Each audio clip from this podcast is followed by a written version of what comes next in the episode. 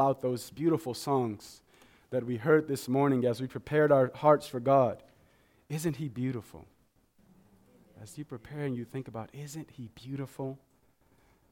And then we heard, there is no rock from the Psalms. There is no rock except our God. No rock except our Jesus Christ. What an amazing testimony. And then we de- dedicated ourselves. Here I am, God. Here I am to worship. Here I am to bow down. What an amazing spirit we have gathered together with us today. Let us carry that as we open the Bibles and read his word and praise his name. If you will stand with me, and we will read God's word from John chapter fifteen. I'll read verses one to seventeen, and then I will pray for God to open our hearts, and then I will ask you to be seated. John chapter fifteen reads, I am the true vine, and my Father is the vine dresser. Every branch in me that does not bear fruit, he takes away. And every branch that does bear fruit, he prunes, that it may bear more fruit. Already you are clean because of the word that I have spoken to you. Abide in me, and I in you. As the branch cannot bear fruit by itself unless it abides in the vine, neither can you unless you abide in me. I am the vine, you are the branches. Whoever abides in me and I in him, he it is that bears much fruit, for apart from me, you can do nothing. If anyone does not abide in me, he is thrown away like a branch and withers, and the branches are gathered, thrown into the fire, and burned. If you abide in me and my words abide in you, ask whatever you wish, and it will be done for you. By this my Father is glorified, that you bear much fruit and so prove to be my disciples. As the Father has loved me, so have I loved you. Abide in my love. If you keep my commandments, you will abide in my love, just as I have kept my Father's commandments and abide in his love. These things I have spoken to you, that my joy may be in you, and that your joy may be full. This is my commandment, that you love one another as I have loved you. Greater love has no one than this, that someone lay down his life for his friends. You are my friends if you do what I command you. No longer do I call you servants, for the servant does not know what his master is doing, but I have called you friends, for all that I heard from my Father I have made known to you. You did not choose me, but I chose you and appointed you that you should go and bear fruit and that your fruit should abide, so that whatever you ask the Father in my name, he may give it to you. These things I command you so that you will love one another. It's the word of God. Let's pray. Father God, today again we hear this command, abide in me. And then, God, we see the many blessings that you have held out for us as your church, as your chosen people. I pray, God, today that hearts would be touched, that we would renew our commitment to you, that we would take hold of these blessings that you have guaranteed to us in your mercy and in your grace. God, let us not just be hearers of your word, but doers of your word. Go to work in us, Holy Spirit. Work out our salvation for your glory. Let your people hear and let your people respond. In Jesus' mighty name, amen. Amen. You may be seated.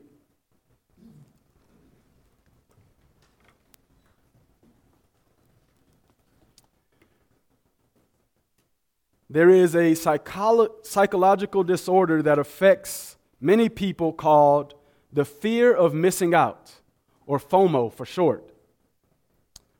Verywell Mind defines it as the fear of missing out refers to the feeling or perception that others are having more fun, living better lives, or experiencing better things than you are. It involves a deep sense of envy that affects self-esteem. And it's often made worse by social media sites like Instagram and Facebook.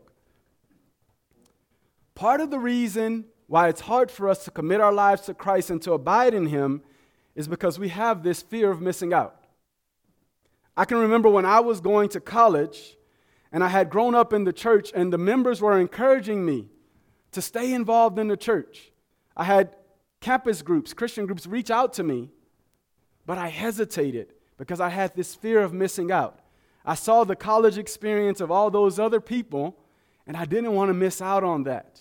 I thought, well, I won't be as bad as them, but I don't want to be tied down because of the church.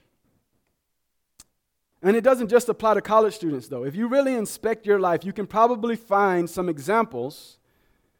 Why do we buy a house that's much bigger than we need? Or buy stuff that we don't really need? Well, everybody else has a nice house, right? Um, we don't want to be the only ones without that stuff or that car. When do we feel the most unhappy at work? No matter what your salary is, we feel the most unhappy when we look at other people and see that they're making more than us or getting more recognition than us. We feel like we're missing out on something that we should have. That's one of the things that makes not being able to have kids so hard. You look around and it seems like everybody else is just popping out kids on accident. But for some reason, you can't have kids. You feel like you're missing out on something. And that's a real thing that I think affects every one of us. And actually today, I'm not even going to tell you that you shouldn't have this fear of missing out. It can be bad in some cases. But what I want you to think about is, is your fear of missing out for the wrong reasons? Are you afraid of missing out on the wrong things? Have you ever stopped to think about what you might be missing out on from God because of your disobedience and un- unwillingness to obey His word? Or when you do all these other busy things, instead of praying and spending time with God, do you ever think about what you might be missing out on? That's what Christ calls us to in John fifteen, seven to seventeen. He holds out several things that come from abiding in Him.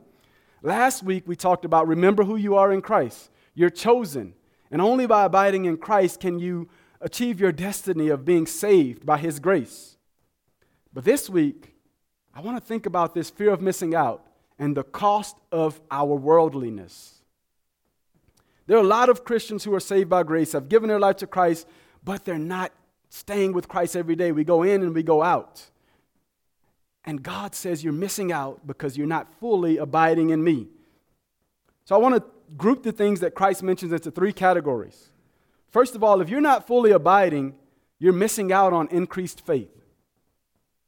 And then if you're not fully abiding, you're missing out on experienced favor.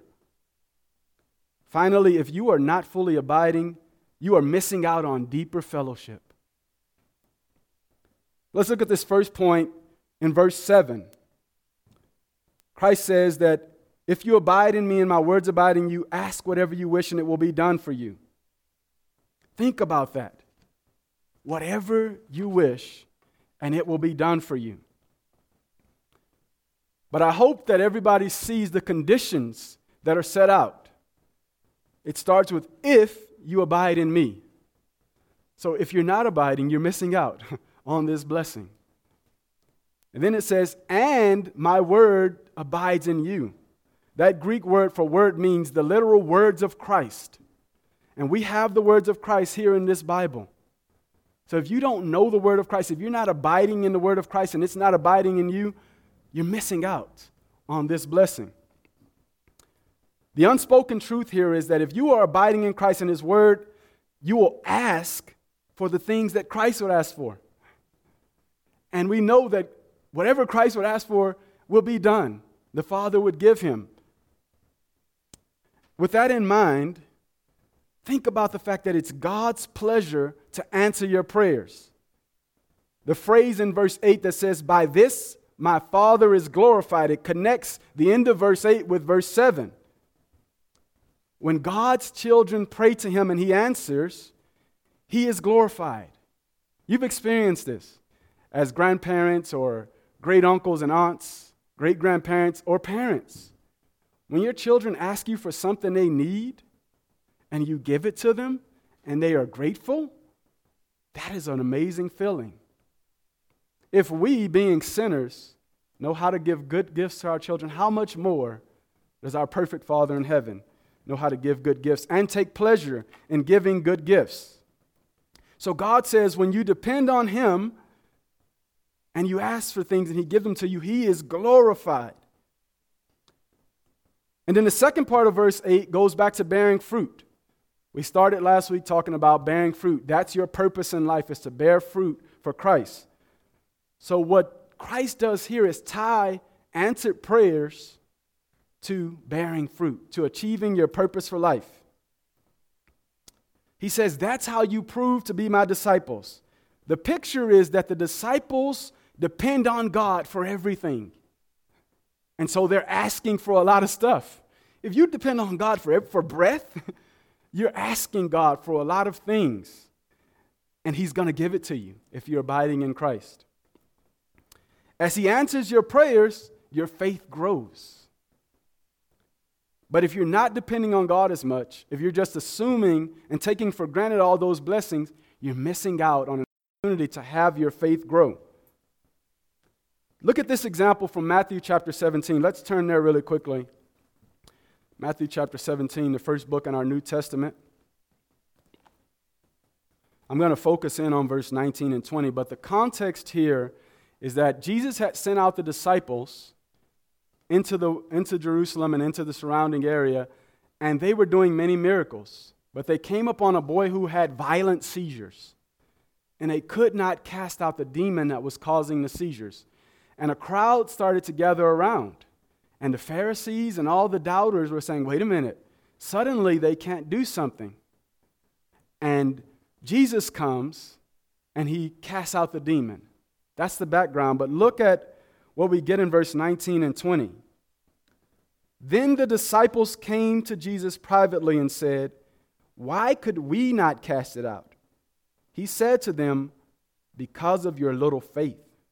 For truly I say to you, if you have faith like a grain of mustard seed, you will say to this mountain, move from here to there, and it will move, and nothing will be impossible for you.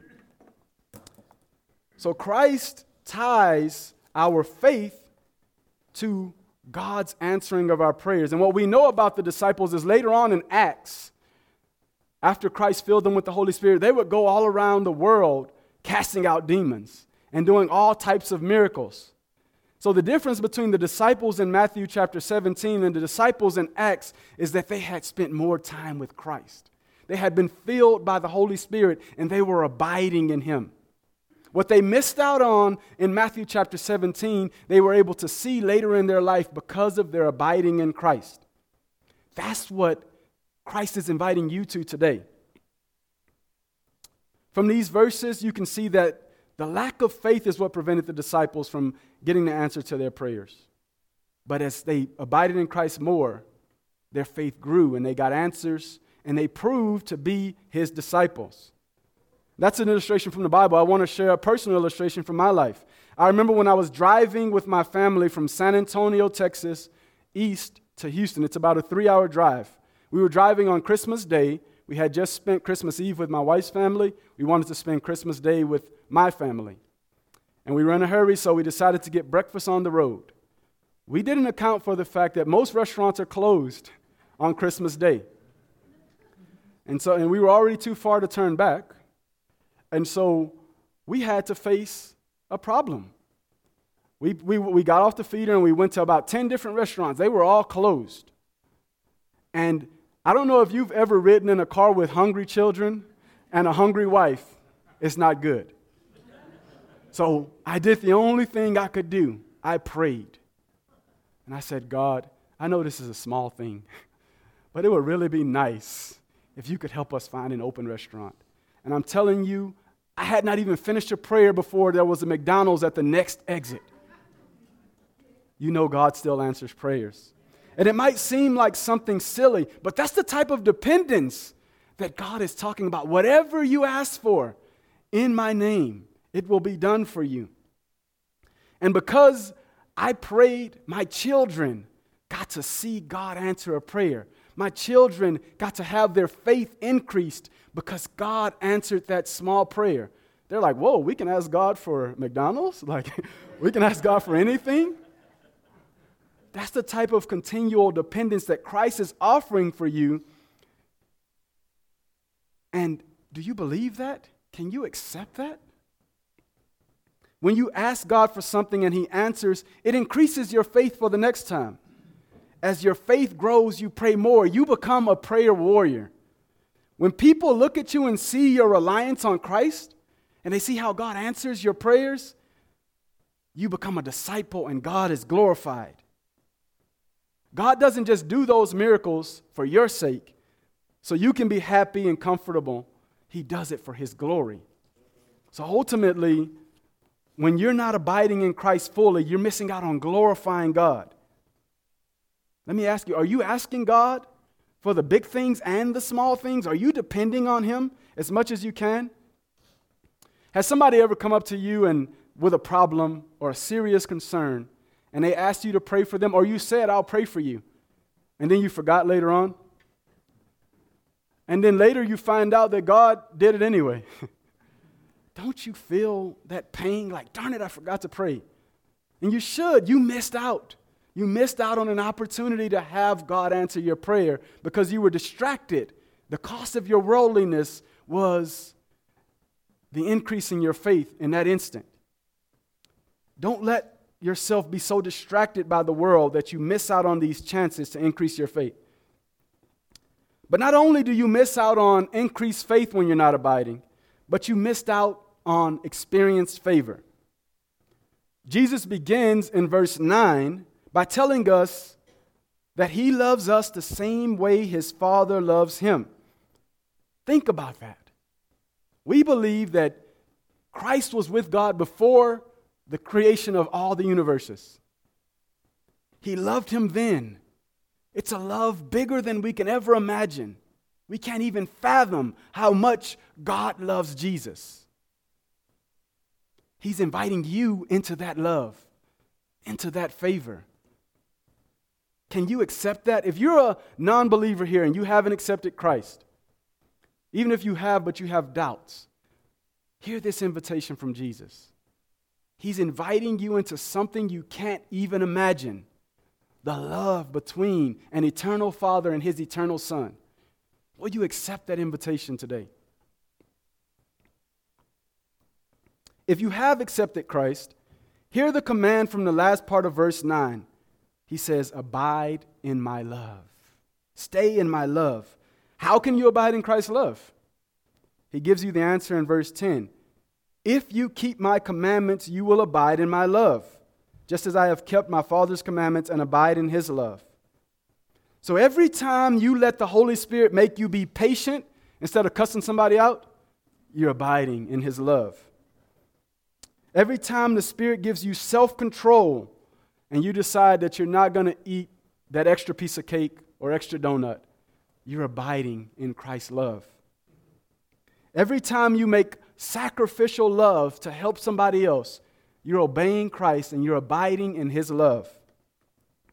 On the flip side, if you choose to ignore Christ's commands, like I'm not letting them take advantage of me, you're missing out.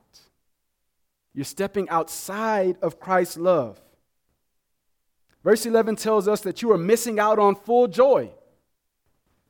And that's kind of what we all want in life. Constitution says life, liberty, and the pursuit of happiness, right? Everybody wants to be happy, but Christ is offering you something better. Happiness depends on what's going on right now. It's temporary. It can be taken away from you. But joy, the joy that is bound up in the love of Christ and God, it's eternal. Nobody can take away that joy from you. That's what Christ is offering to you. The world says you need a bunch of stuff to keep feeling that excitement that you feel. They say, go a bunch of places. That's where you'll find happiness. Eat a bunch of food. That's my, my big one. Satisfy your flesh. That's how you have happiness. Christ says, no. Obey my commandments. That's where true joy is. That's the joy that Christ is inviting believers and non-believers in. And the reason why it's so joyful is because your Father is proud of you. When Christ says He's abiding in the Father's love, He's not just talking about the eternal love. He's talking about the pleasure, the favor of God. That word agape can be translated as to be pleased with. So if you think about when you obey God's commandments, He is pleased with you. I know many of us have a strained relationship with our father, or maybe our father has gone, has died already. Or maybe some people never even knew their real father. And you feel like that's missing. I remember watching the movie The Case for Christ.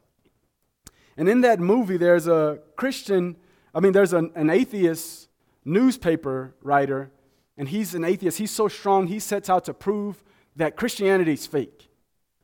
And he goes to all these places and talks to all these people. But in one particular scene, he talks to a psychologist. She's a Christian psychologist by God's providence. And as he's asking her all these questions, she asks him a question. Did you have a bad relationship with your father? He's like, yeah, I had a terrible relationship with my father. What does that matter, and how do you know? She says, most people who don't believe in God can't accept Him as the Father because they have a bad relationship with their father. But that's what Christ is inviting you into. No matter what your relationship is like with your father, He says there's a relationship with your eternal Father that is so much better than that.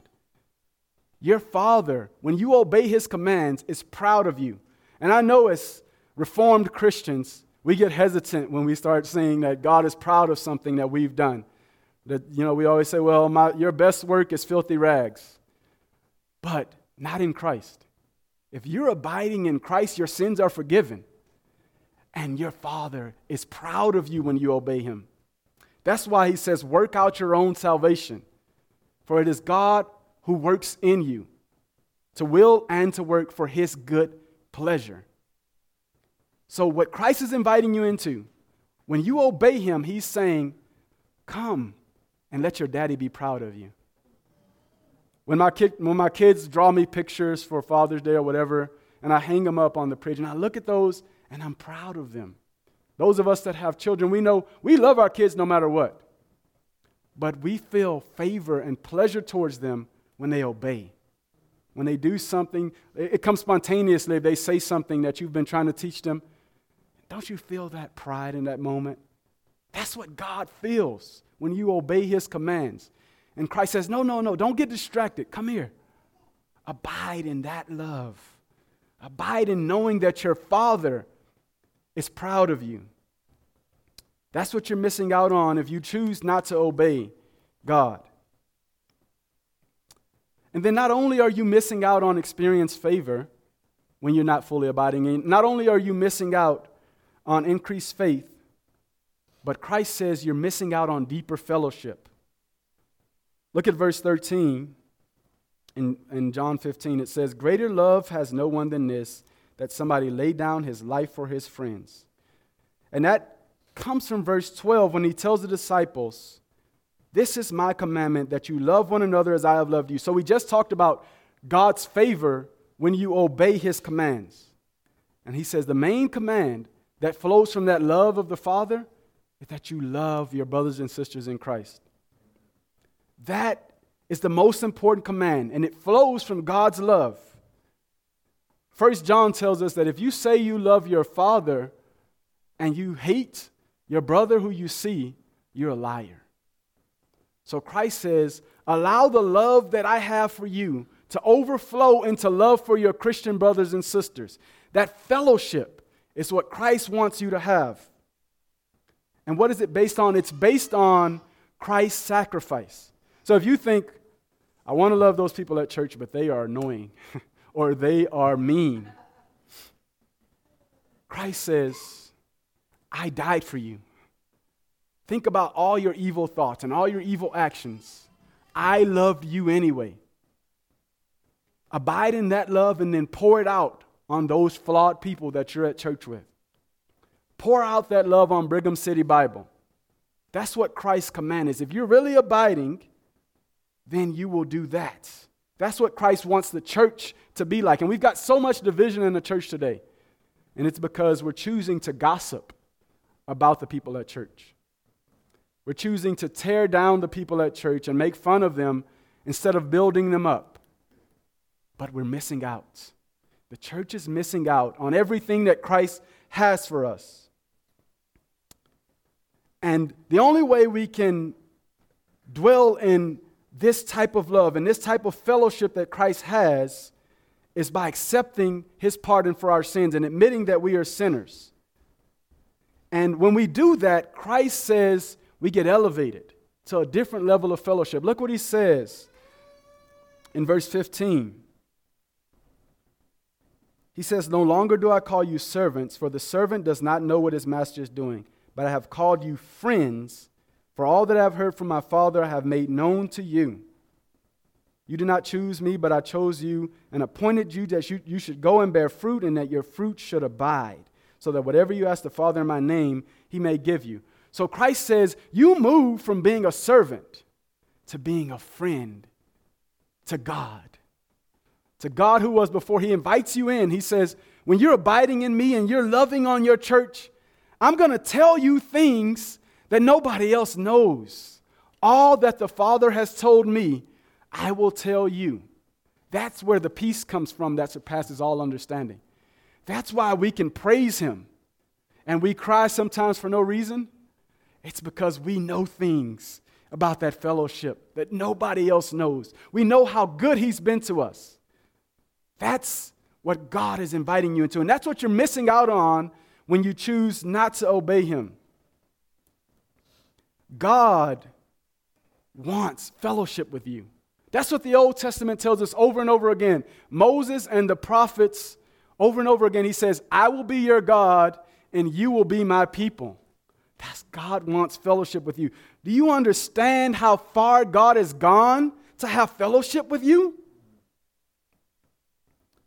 Jesus summarizes all the blessings in verse seventeen and sixteen.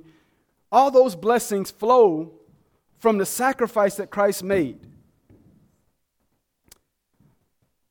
If we look at verse thirteen, is greater love has no one than this, than someone lay down his, his life for his friends. And then we get the fellowship, we get the favor, and we get the increased faith. All of that is summarized again for us.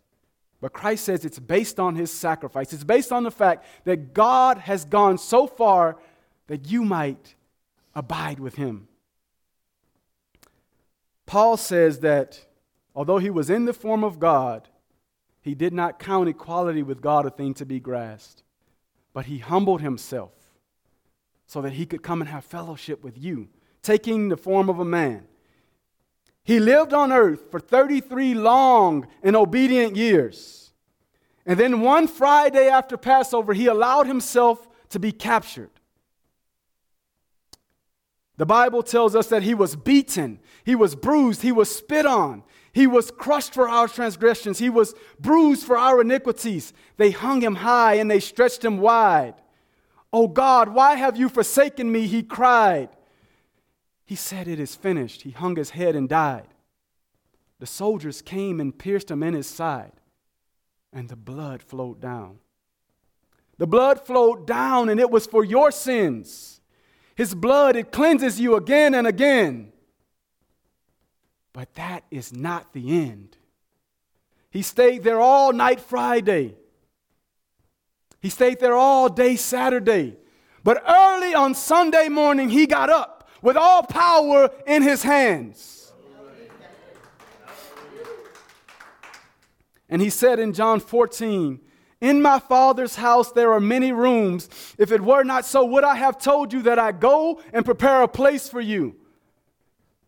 And if I go and make a place for you, I'm coming again." It's because he lives that we can face tomorrow, because he's coming again. And he's going to take us to himself. But you can have that joy now. The joy of that promise, you can have it now. Don't miss out. Don't miss out on increased faith. Don't miss out on experienced favor. Don't miss out on deeper fellowship. And that day, when Christ returns, you will see fullness of faith because you will see him face to face. You will see his favor when he says, "Well done, my good and faithful servant."